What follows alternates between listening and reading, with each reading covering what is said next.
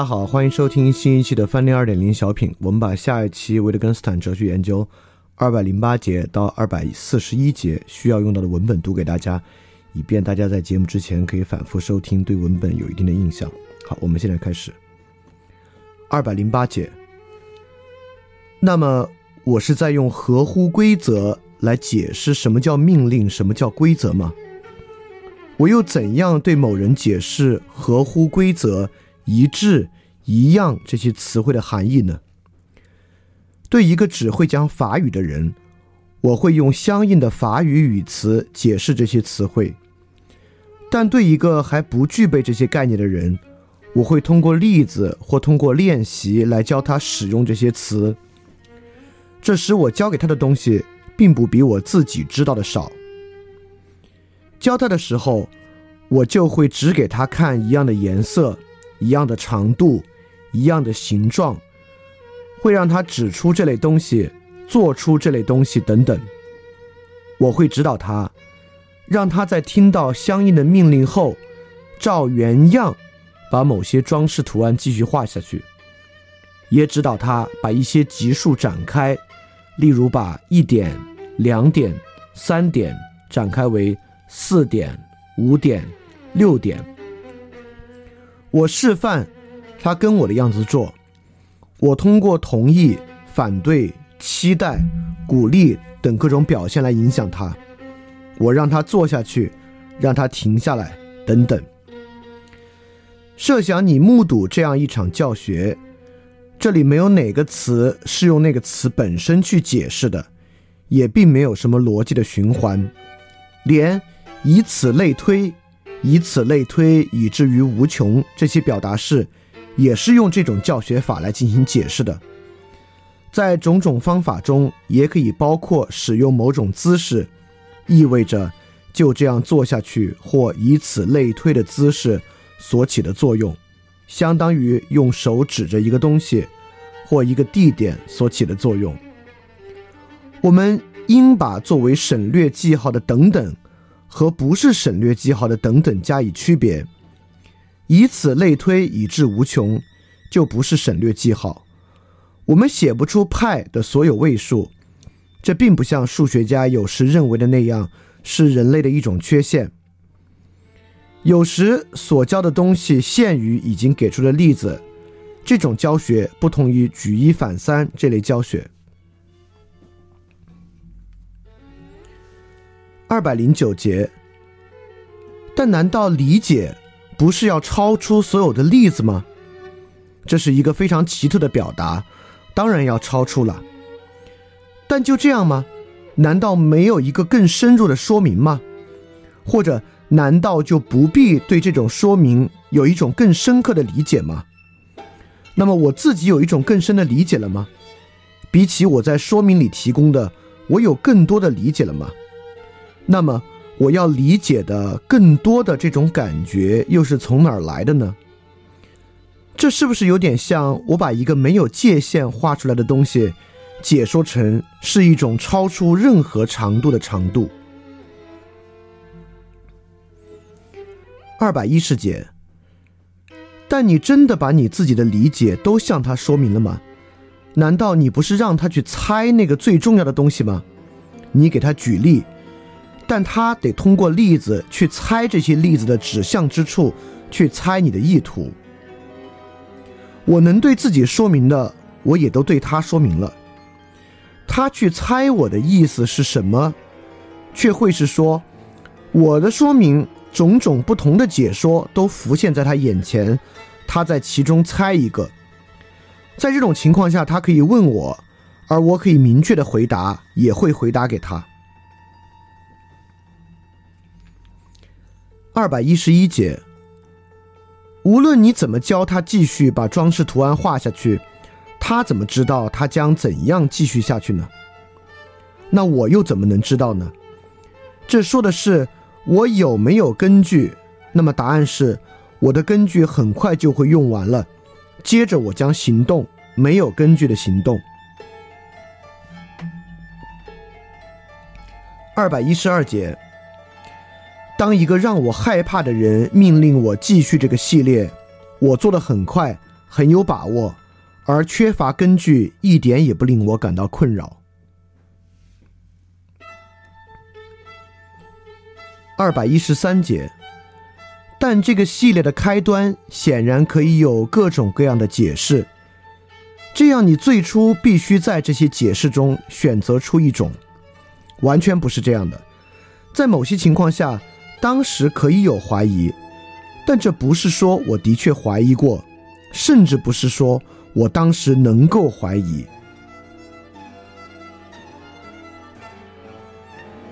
当时只有直觉能消除这种怀疑吗？如果直觉是一个内在的声音，我怎么知道我应该服从它呢？我怎么知道它不是在误导我呢？因为它如果能够正确的引导我，它也就能够误导我。二百一十四节，如果必须依靠直觉才能展开一二三四这个系列，那么要展开二二二二这个系列也必须依靠直觉才行。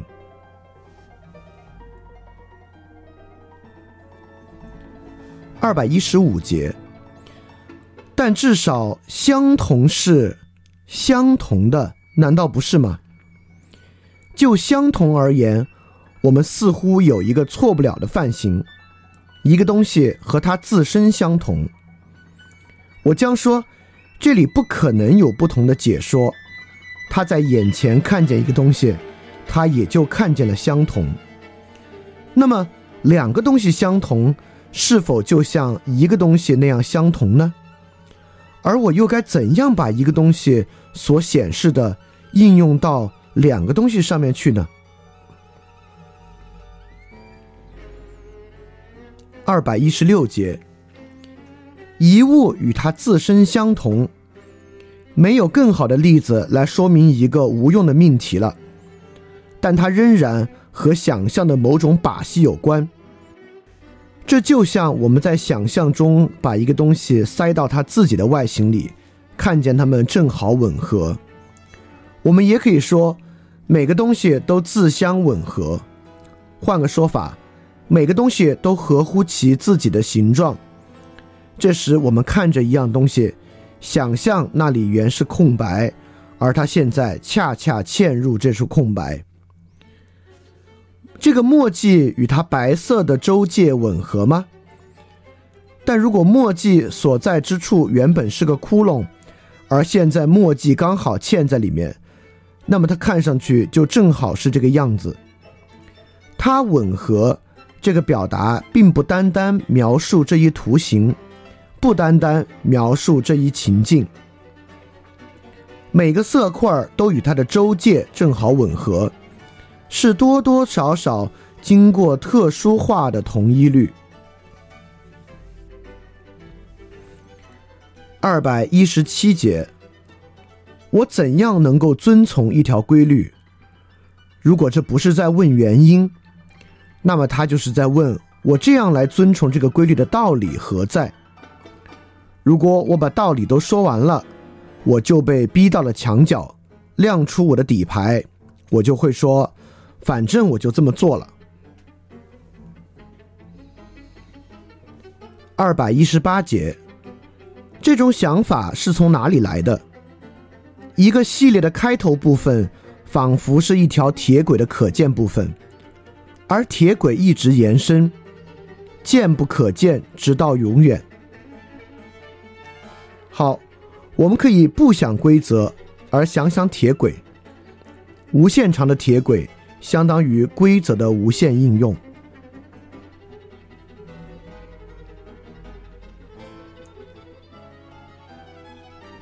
二百一十九节，真正说来，所有的步骤都已完成，是说我别无选择。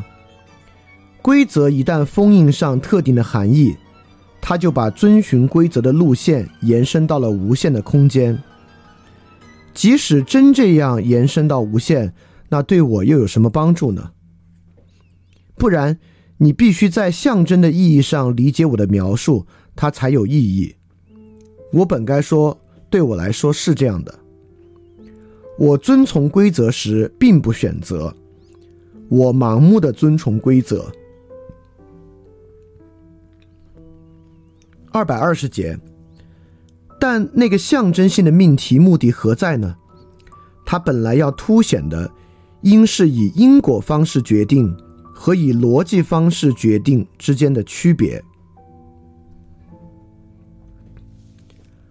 二百二十一节，我的象征性表达，真正说来是对规则使用的神话式描述。二百二十二节，这条线让我觉得我应该怎样进行了，但那当然只是一幅图画。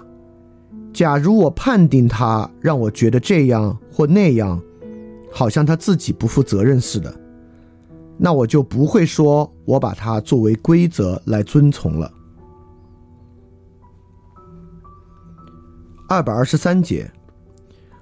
我们不感到总要等着规则点头示意，正相反，我们并不眼巴巴的等着规则又要告诉我们些什么，他始终告诉我们同样的东西，我们就照他告诉我们的去做。我们对接受我们训练的人说：“你看，我始终是这样做的，我如何如何。”二百二十四节。一致这个词和规则这个词同出一族，他们是堂兄弟。我教给一个人怎样使用其中一个词，他也就学会了另一个词的用法。二百二十五节，规则一词的用法和同样一词的用法交织在一起了。二百二十六节，假设某个人根据二 x 加一这个系列写下一三五七这个系列，现在他问自己：但我做的一直是同样的，还是每次做都不一样的？一个人日复一日的答应说：“明天我会来看你。”他每天说的都一样，还是每天说的都不一样呢？二百二十七节，假如他每次做的都不一样，我们就不会说他在遵从规则。这么说有意义吗？毫无意义。二百二十八节，对于我们，一个系列只有一副面孔，好吧？然而是哪一副呢？代数式的面孔，还是一段数列的面孔？亦或这个系列还有另外一副面孔呢？但所有的面孔都已经在那里面了。然而，这却不是对该系列中某一段所出的断言，或对我们在这一段里窥见的某种东西的断言。